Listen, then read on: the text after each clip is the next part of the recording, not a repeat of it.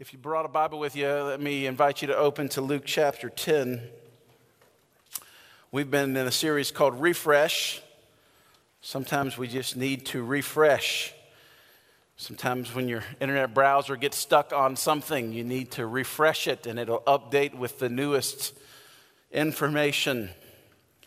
And I feel like through the pandemic and a bit, we as a church, and not just our church, I could probably speak for the church at large, um, we lost our way a little bit. Our avenues of growth and self care and community all were disrupted, and it kind of uh, threw us off a little bit. And this is just an invitation um, to get back to the main thing, and that's following Jesus.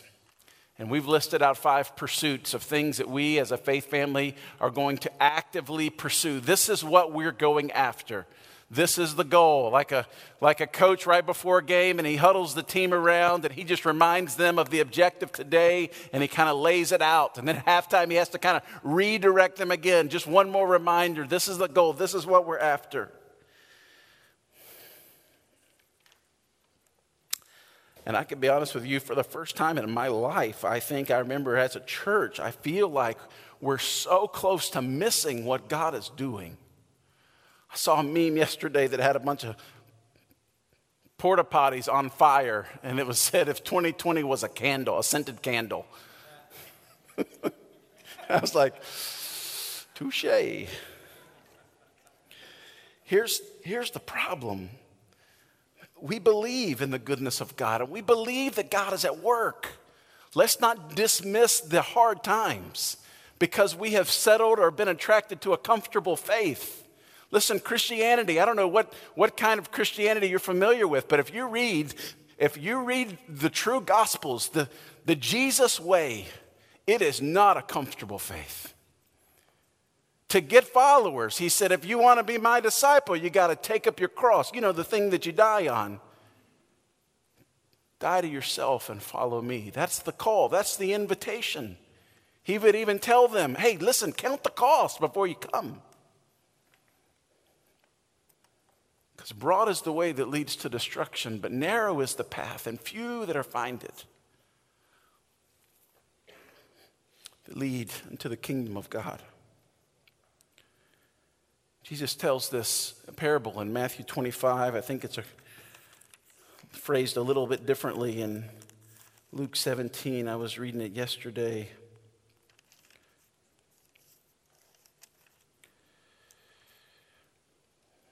Of the parable of the talents. You've heard this, right? It's a prince is going to go away and he's going to entrust this in this uh, monetary investment to his servants, and he gives one five and one two and one one, and then he leaves.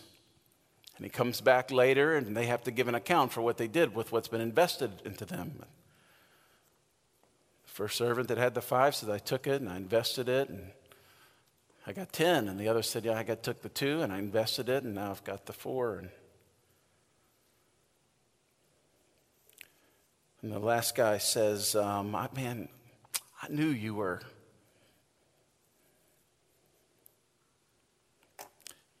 You tried to reap where you didn't sow. I knew you were an unjust leader, which reveals to him that he really didn't know the heart of the Father. But I took what you entrusted to me and I hid it in the ground. And Jesus, irate in this parable he's telling, say, take what he's had from him. And the whole point of that is that it's in, in, my heart, and this is what it just keeps coming back to my head. It's so easy to be around the king, but never be part of really the kingdom. It's so easy to not understand the heart of God. This servant knew that the heart of the father was not really the way that he portrayed it. He was not unjust. And yet he missed the heart of God. I've been reading this Good Samaritan passage. This is, we've talked about in these pursuits that we're going to we're going to go after um, God, really walking with Jesus. Last week we talked about our pursuit of being a unified family. And today we're talking about this issue of justice and mercy. We seek justice and mercy. And in the world full of brokenness as it is, the church has a platform to shine like never before. not through political campaigns or these broad agendas, but through serving the least of these. I kept reading this, and God kept doing some things in my heart as I read it and read it and read it and read it and read it this week. And I just kept thinking, God, our church is not ready for this. They are not ready to hear this. This is such a hard word. I just felt him remind me again and again Luke, your job is not to know whether they're ready or not. Your job is just to point to me. So that's our goal. Let's just point to Jesus today. Jesus tells this in Luke chapter 10 and verse 25, and I'll read through the whole passage and then I want to break it apart and give us some application along the way. The parable of the Good Samaritan, starting in verse 25. And behold, a lawyer stood up to put him to the test. Your translation may say, trap him. Saying, Teacher, what shall I do to inherit eternal life? And he said to him, What is written in the law? How do you read it? And he answered, You shall love the Lord your God with all your heart, with all your soul, all your with all your strength, with all your mind, and your neighbor as yourself. And he said to him, Jesus said, You have answered correctly. Do this and you will live. And he, the lawyer, desiring to justify himself, said to Jesus, And who is my neighbor? Jesus replied, I love this. Jesus is always answering questions with stories and more questions. For those linear thinkers in the room, it would be so hard to follow Jesus. Wait, just tell me what, what I'm supposed to do. Jesus replied, A man going down from Jerusalem to Jericho, and he fell among robbers who stripped him and beat him and departed, leaving him half dead. And now, by chance, a priest was going down that road, and when he saw him, he passed by on the other side. So, likewise, a Levite, when he came to the place and saw him, he passed too on the other side. But a Samaritan, as he journeyed, came to where he was, and when he saw him, he had compassion. And he went to him and bound up his wounds, pouring in oil, pouring on oil and wine, and he set him on his animal and brought him to an inn and took care of him. And the next day he took out two denarii and gave them to the innkeeper, saying, Take care of him, and whatever more you spend, I'll repay it when I come back. Which of these three do you think proved to be a neighbor to the man who fell among the robbers? Jesus asks. And he said, The one who showed him mercy. And Jesus said to him, You go and do likewise. This question that's posed by the lawyer is one of the most important and most basic questions that's asked by all of us how do we inherit eternal life? Or how do I know that I'm going to get to heaven? This phrase would have been asked by many of the teachers of the law in that day. And it wasn't speaking just on heaven, but uh, what it means to have eternal life or a full and lasting life that begins now would even be their understanding and lasts, of course, into through, through eternity. Second, it's not a completely sincere question, at least that we know of. It says that he's trying to give a test to Jesus. I think the NIV says he's trying to trap Jesus. And the Greek doesn't necessarily convey that he has this with evil intent. He could have been a sincere seeker, but all the while they're trying to trap him. And so this is what's offered to Jesus.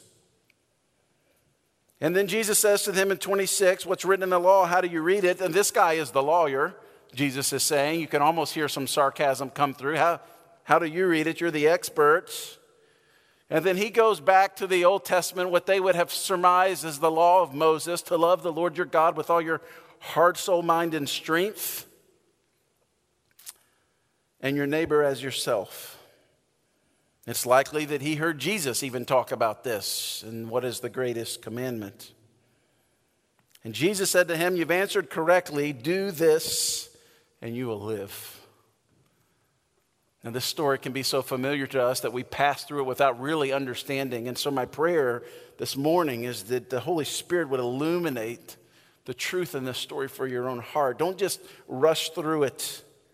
I almost laughed when I read that the first time this week. That's a big old do. Do this and you will live.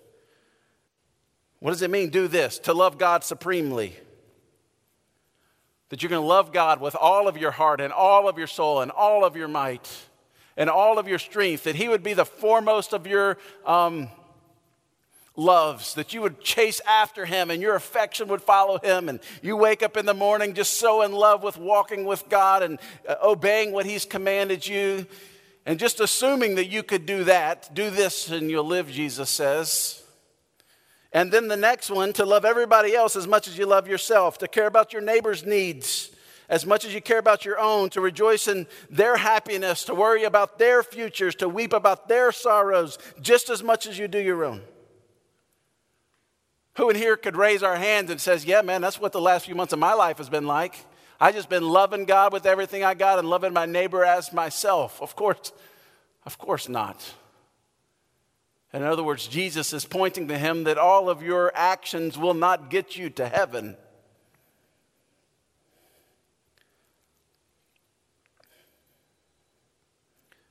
Then the lawyer, desiring to justify himself, says to Jesus, And who is my neighbor? Desiring to justify himself. Couldn't we camp out there the rest of the morning? How many things have we told ourselves desiring to justify ourselves? How many excuses have we given for our apathy towards the kingdom of God or walking with God, seeking to justify ourselves? Well, God, you know, you can't expect much from me through a pandemic.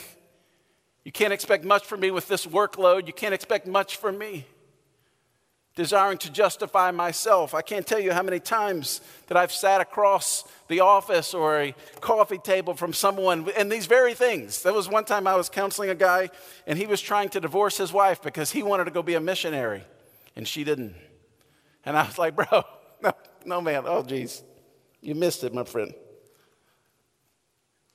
Or how many people justify pornography because their wife's not meeting their needs or they they just we just that's just what we do. We just even james would say that it don't even take temptation to come in to get us to fall into sin. Even if the temptation's not there we'll put the lure in the water ourselves so that we can chase after something that we think will temporarily satisfy something that god is not ultimately satisfying in our life and we will run after it. The lawyer seeking desiring to justify himself says, And who is my neighbor? He's already making at least three mistakes. One, he thinks that he can keep the first commandment on his own.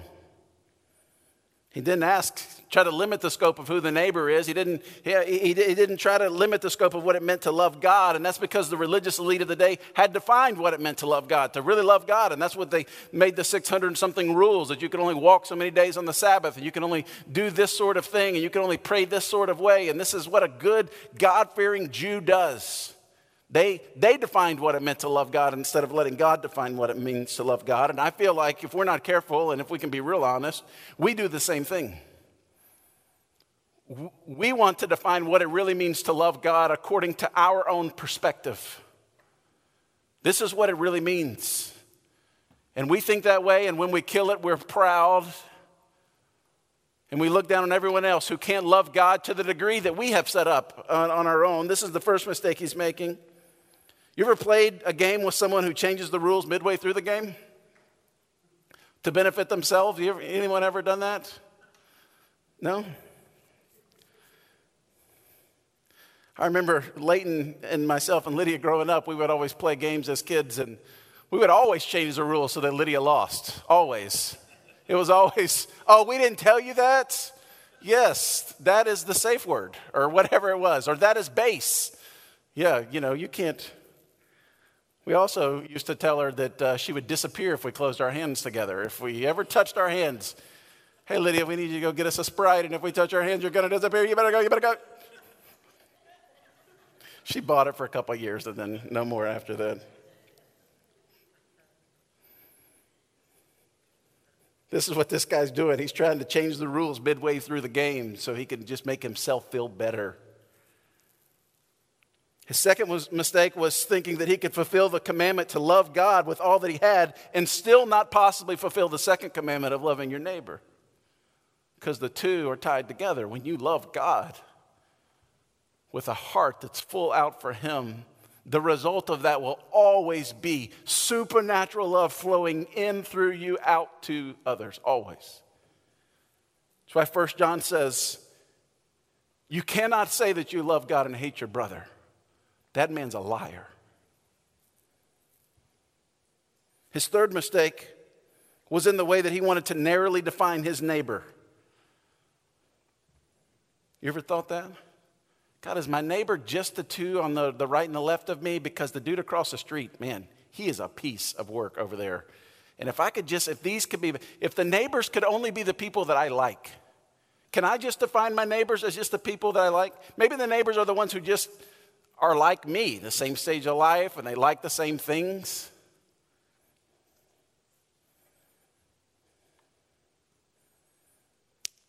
Jesus replied, A man was going down from Jerusalem to Jericho. Notice the down from, he's going down in elevation, certainly, 3,000 feet between Jerusalem and Jericho, 17 mile stretch had these rocky outcroppings along it. It was an ideal place for robbers to hide. It was also known as the Way of Blood. It was such a dangerous road that even when Jesus would have brought it up, they would have been immediately thinking danger. Oh man, that's a tough stretch of land. And he fell among robbers who stripped him and beat him and departed, leaving him half dead.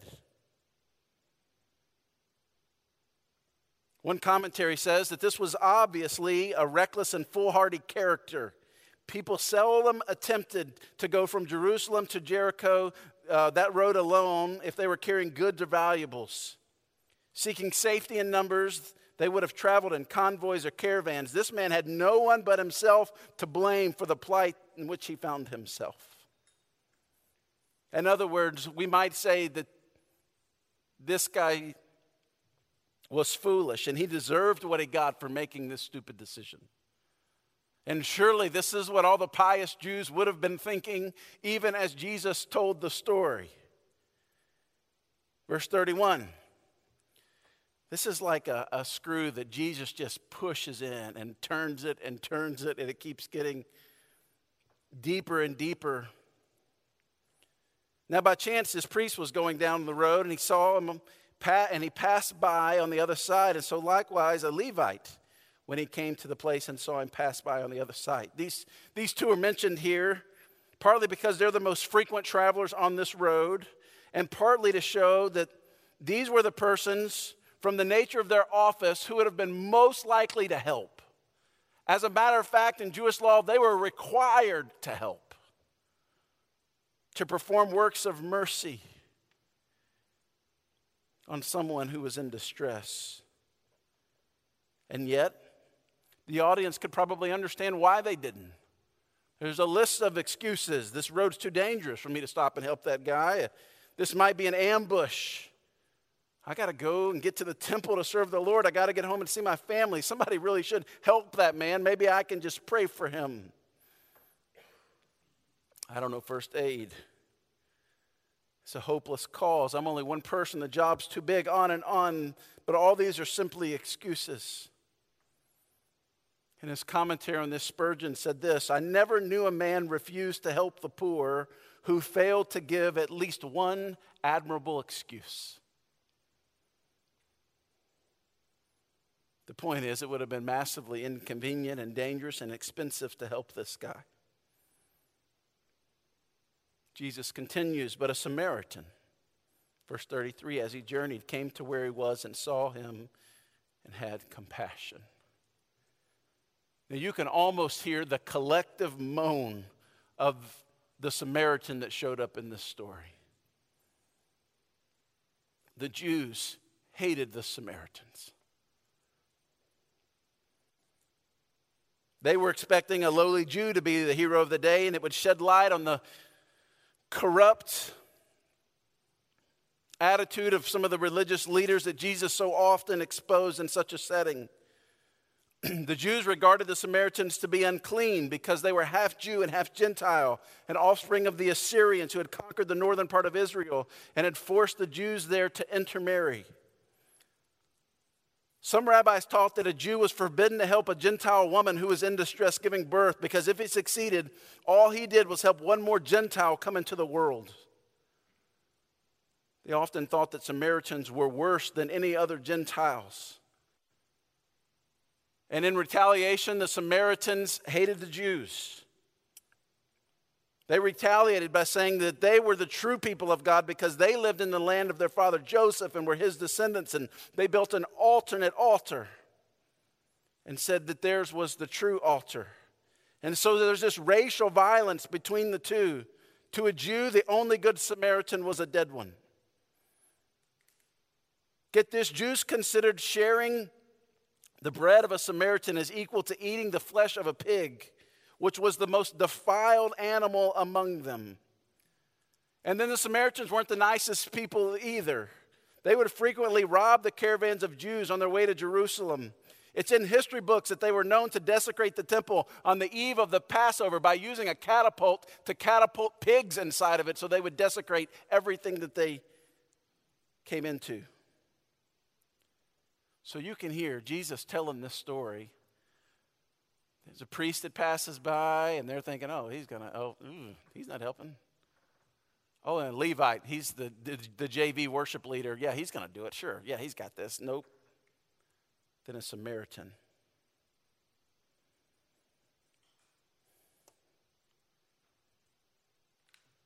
But a Samaritan, as he journeyed, came to where he was, and he saw him and had compassion. And he went to him, as bound up his wounds, pouring on oil and wine. And when he set him on his own animal and brought him to an inn and took care of him.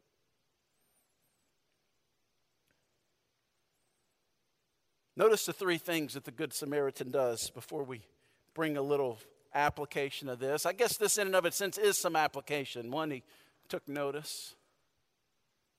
He took notice. Two, he had compassion. And three, he met a need. This is the posture of the Good Samaritan. That's why we call him good. A Jew, his enemies laying in the ditch, beaten and robbed, and without any clothes. And we see that he took notice. He had the awareness to see the need. He came close. Remember the priest and the Levite? What did they do? They didn't even want to get close. They saw trouble and they passed by on the other side. But the Samaritan came close. He came to where he was. He saw him. Friends, how many opportunities do we miss every day to be Jesus to people in a broken world just because we don't see the people in front of us? Our agendas are so scheduled. We've got the job to accomplish, and oftentimes, if we're not careful, the job or even the ministry that we're doing takes precedence over the people that God is sending us to.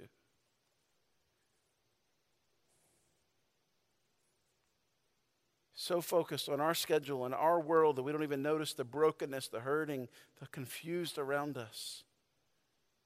We were sent to be missionaries, but often we look more like tourists, just taking from what the world has to offer. He took notice. Next, he had compassion. It says that there in the verse 33 and when he saw him, he had compassion. This word compassion is so strong in the Greek. It literally means that his gut ached. You ever miss someone so much that it, your gut just ached. You just needed to see them. You are so homesick for something. You ever got a terrible phone call from a doctor's office? And it was not the news that you wanted or expected, and your gut just ached. Or maybe of a loved one. You ever seen your kids walk through something so difficult? and you couldn't help as a parent and your heart just goes out to them and your, even your gut begins to ache that, that's the kind of that's the kind of compassion that he's talking about here Not like, oh man, this guy needs some help and I've got some resources, I'm going to do it. No, but this is a heart level caring for the person. Which would have been so foreign for the audience that Jesus is telling this. Wait, what do you mean? A Samaritan cared that much? I couldn't help but read this and not think of all the times that it says Jesus was filled with compassion.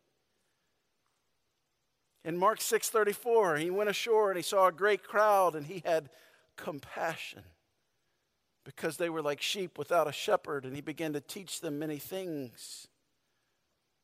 Or in Luke 7, Jesus happens upon this funeral and his heart goes out to this mom. As he drew near to the gate of the town, behold, a man who had died was being carried out, carried out the only son of his mother. And she was a widow and had considerable, and a considerable crowd from the town was with her. And when the Lord saw her, he had compassion on her. And he said to her, Do not weep. And he came up and he touched the thing they're carrying the casket on. The pallbearer stood still and he said, Young man, I say to you, arise. This is what we see here that compassion led to action.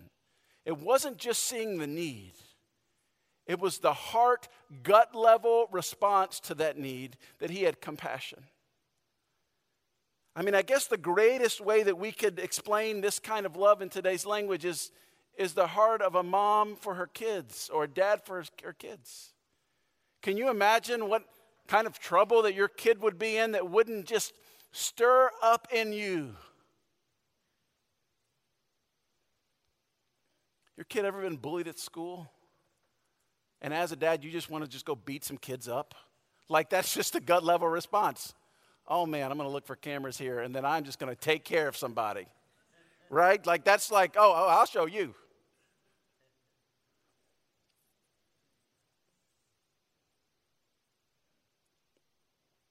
We see Jesus, he had such compassion.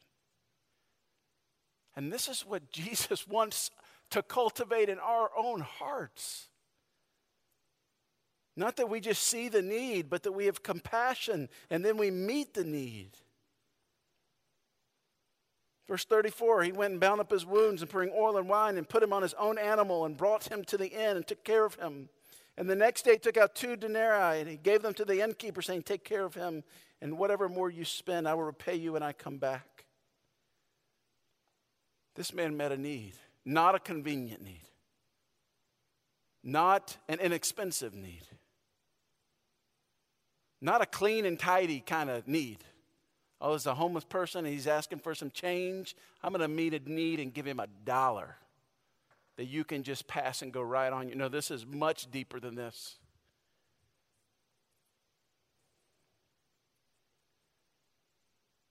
He helped the man. He bound up his wounds. He put himself and his own, on his own animal. He took out two silver coins, two denarii, which is about two months' worth fare to stay in a hotel in that day. We've actually found documents and signs that say how much it costs to stay in an inn. Because one thirtieth of a denarii would give you one night in a hotel. So he covers two nights, shows him how sick this guy was in the story. It's about a month's paycheck that this Good Samaritan just gave to a stranger. So he meets his need at great cost to himself. Remember the question that was asked of Jesus. The teacher of the law is trying to get eternal life through his own effort. And in doing so, he's trying to limit the scope of his ministry as to who he has to love as a neighbor. Is my neighbor just the guy right, right around me, just the guy that I like? Verse 36 Which of these three? Do you think proved to be a neighbor to the man who fell among the robbers? This man, he says, the one who showed him mercy. This man can't even bring himself to say the word Samaritan. He hates them that much. You remember the story? I think it's in just the next chapter or the chapter before. I think it's the chapter before where Jesus sends the disciples ahead to go reserve a room and make provisions for their trip there through Samaria. No one would rent them a room. So James and John, I mean, the two top dogs, I say, Jesus, should we just call down lightning on them? Can we just like, can we just like arrange a drone missile just right on their heads? Like, can, is it, can we, should we just blow them up?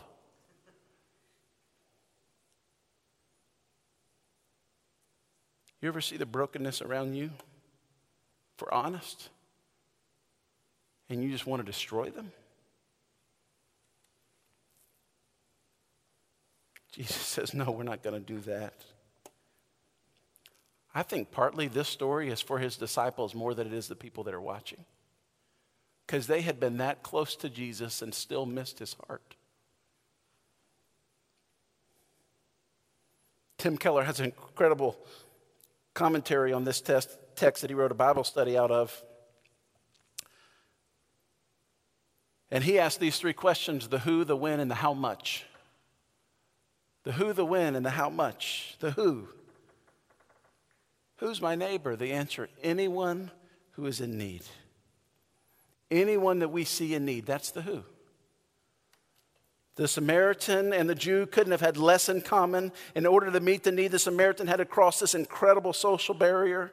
It's natural for us to help those who are like us, those with whom we identify, those in our inner circle. Oh, you got a tree down in your yard? Let us cut it up. Oh, you lost your job? Let us take up a collection and help you get along. Oh, or you're displaced? Come stay at our house. It's easy for us to meet needs of those people who are like us, that are in our same social circles. But when's the last time we crossed several social barriers in order to meet needs? But Jesus taught that we are to help those, especially those with whom we have very little in common, even those who might have wronged us. This is what it means to love your enemies. I mean, this could be mean the person that you barely know or the person on the other side of the political aisle from you. Those whom you feel are suffering because of mistakes that they made themselves. This is the boss at work who's taken advantage of you. This is Muslim Muslims fleeing from war torn countries. This is the illegal immigrant who actually broke into our nation. This is what it means to love and care for them. And a quick caveat I'm not saying the government's response to this. I'm saying I know what my response as a Jesus follower is to this. When I see people in need, the call is to meet the need. Anyone that we see in need, that's the who. Well, well what's the when? Whenever it's needed. Christians come up with all kind of excuses for why they don't need to help someone in need. I've even heard someone say, even this week, I don't mind helping people who are truly victims to injustice. But those people over there don't really deserve my help. Their suffering is their own fault. And as soon as it came out of their mouth, I know that they've missed the heart of God. Who, anyone that has a need? When, whatever we see the need? How much? At great cost to yourself. How much? At great cost to yourself. In order to help, the Samaritan put himself at great personal risk and he used his own money, even opened up a line of credit. So, how much do we help? The answer is t- until we share their burden. C.S. Lewis said it this way the only safe rule when it comes to giving is to give more than you think you can spare, to give until it really pains you. Friends, this is the core of what it means to follow Jesus. Listen, let me say something believers in churches like ours, we face a struggle, a particular temptation, like the priest and the Levite, that we're all into all the religious duties, reading the Bible and tithing and volunteering and community groups. And when you look at our lives, there's very little of us that actually give ourselves away, especially to those who aren't like us. It's what Jesus referred to in Matthew 23, one of the woe to you passages. In verse 23, Woe to you, scribes and Pharisees! You tithe the mint and the dill and the cumin. They're tithing their spice rack. That's pretty impressive. But you neglect mercy and faithfulness. These you have ought to have done without neglecting the others. In other words, the weighty part of the law is to love your neighbor as yourself. And if you want to be real honest and evaluate your walk with Jesus this morning, maybe you would ask that very question How much of your own resources and time is poured into others, especially those who aren't like you? Church, this is where we're headed. We're going to seek justice and mercy. We're going to seek the heart of God. And I don't think we will ever make the news. We'll never make the fastest growing churches. We're, this is not what we're into. We're not after those things. I mean, blessings on those people who do that. That is not who we are. We are the grassroots, grungy effort to follow the heart of God. And I pray we do it to such an extent that the city would really miss us if we were not here. Because who's going to tutor those kids and who's going to love on those foster babies and who's, who's going to support this and who's going to be there? Jesus has sent us to do that. We're the church. Let me close with this way. This is why Jesus puts an interesting twist to this story. Why would you have a Samaritan be the hero? not just to annoy the Jews. Why not tell the story in a way in which the lawyer can identify himself with the person who would have offered to help? Why not say the priest came by, then the Levite, and then a really good, loving Jew came by? And then the lawyer can be like, oh, I got to be like the loving Jew. Jesus used a character who could not have been more different from the guy asking the question, and here's why. Because you're not the Good Samaritan in the story, Jesus is the Good Samaritan. What if the person we are to most su- supposed to identify with is not the priest or the Levite or the Good Samaritan, but the innkeeper, the one who had been entrusted to care for those who are broken, who had been given resources to care for those who are broken?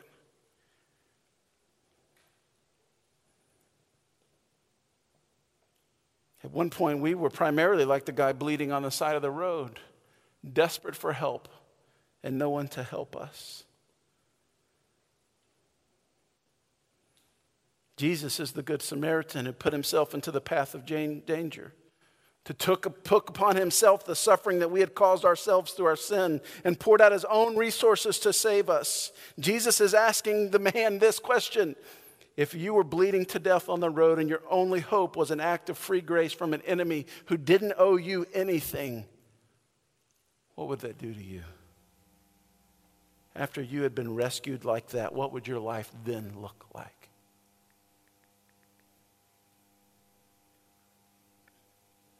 Church, we got to get after the heart of Jesus. I've been reading through the Gospels, really started about the I guess in May, I was feeling all disoriented through the pandemic, grieving the things that we had lost, looking towards the future. I just couldn't piece it all together. And just a return back to Jesus. It's been so joy filling in my own heart just to see Jesus. Not the religious Jesus we've made him out to. No, no, Jesus, the exact representation of the Father. The one who told his disciples, If you've seen me, you've seen the Father. Jesus. The one who made the Samaritan the hero of almost every story in the book of Luke. The one who yelled at the religious leaders of the day. You ever played that pinata game at a birthday party? I told you my family, we love to watch America's Funniest Videos. There's always a little section of pinata mistakes right? Because we think it's a good idea to take a little kid and put a blindfold around him and spin him around five or ten times and give him a bat. Be like, have at it, bro. Somebody's always getting their tooth knocked out or window broken or whacked in the face. And I feel, in a sense, like this is what the church has become in the West. And I'm not speaking for all churches. We're blindfolded and dizzy, and we're just swinging at things. It's new book releases and Christian spirituality and celebrity pastors. We're swinging at everything but Jesus. We're just throwing everything at the world but Jesus. We're listening to all the podcasts and reading all the books, and yet we've forgotten the heart of Jesus. That's what reorients us, that's what recenters us, that's what gives us joy in life. The enemy has this brilliant strategy. Let's talk about everything around Jesus, but not Jesus. We'll talk about morality. We'll talk about politics and denominations. We'll talk about all of that stuff. And not, they're not bad in and of themselves, but that's not who we're here to serve, church. We've got to be the Jesus people. The Jesus people. Just as they first called the followers of the way Christians at Antioch because they looked like Jesus. So the world should be able to see us and not ask us what church we attend, but get from us this sweet aroma of Jesus. You want to find Jesus? We talked about this several months ago. He's going to be on that redemptive edge. Loving and going after the last, the lost and the least. Jesus even said one time in his mission that he came to feed the hungry and clothe the naked and serve the prisoner. That's his heart. And this is what he's sending us to do, church. A man is no good that has just good theology, but no intimate walk with Jesus. I'm going to give you some space just right where you're at. And I want you to talk to God.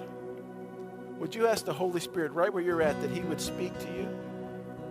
That He would bring real convictions in places where you're off, where you're disoriented, you got spun around too many times, you can't see because of the blindfold, everybody's yelling at you, you just don't know.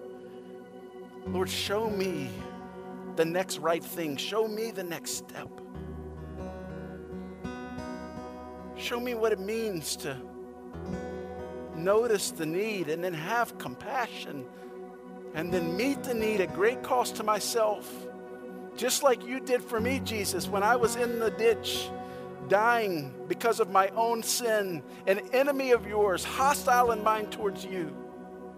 Yet in that moment, when I was yet a sinner, you loved me and left the glory of heaven to give your life for me. Lord, help me be that kind of kind of woman that would go so hard after you. There's no limits that I put on what you can do. There's no people that I refuse to extend your love to. You tell us we love because you first loved us. You're working in us even today to will and to do according to your good pleasure. Need help.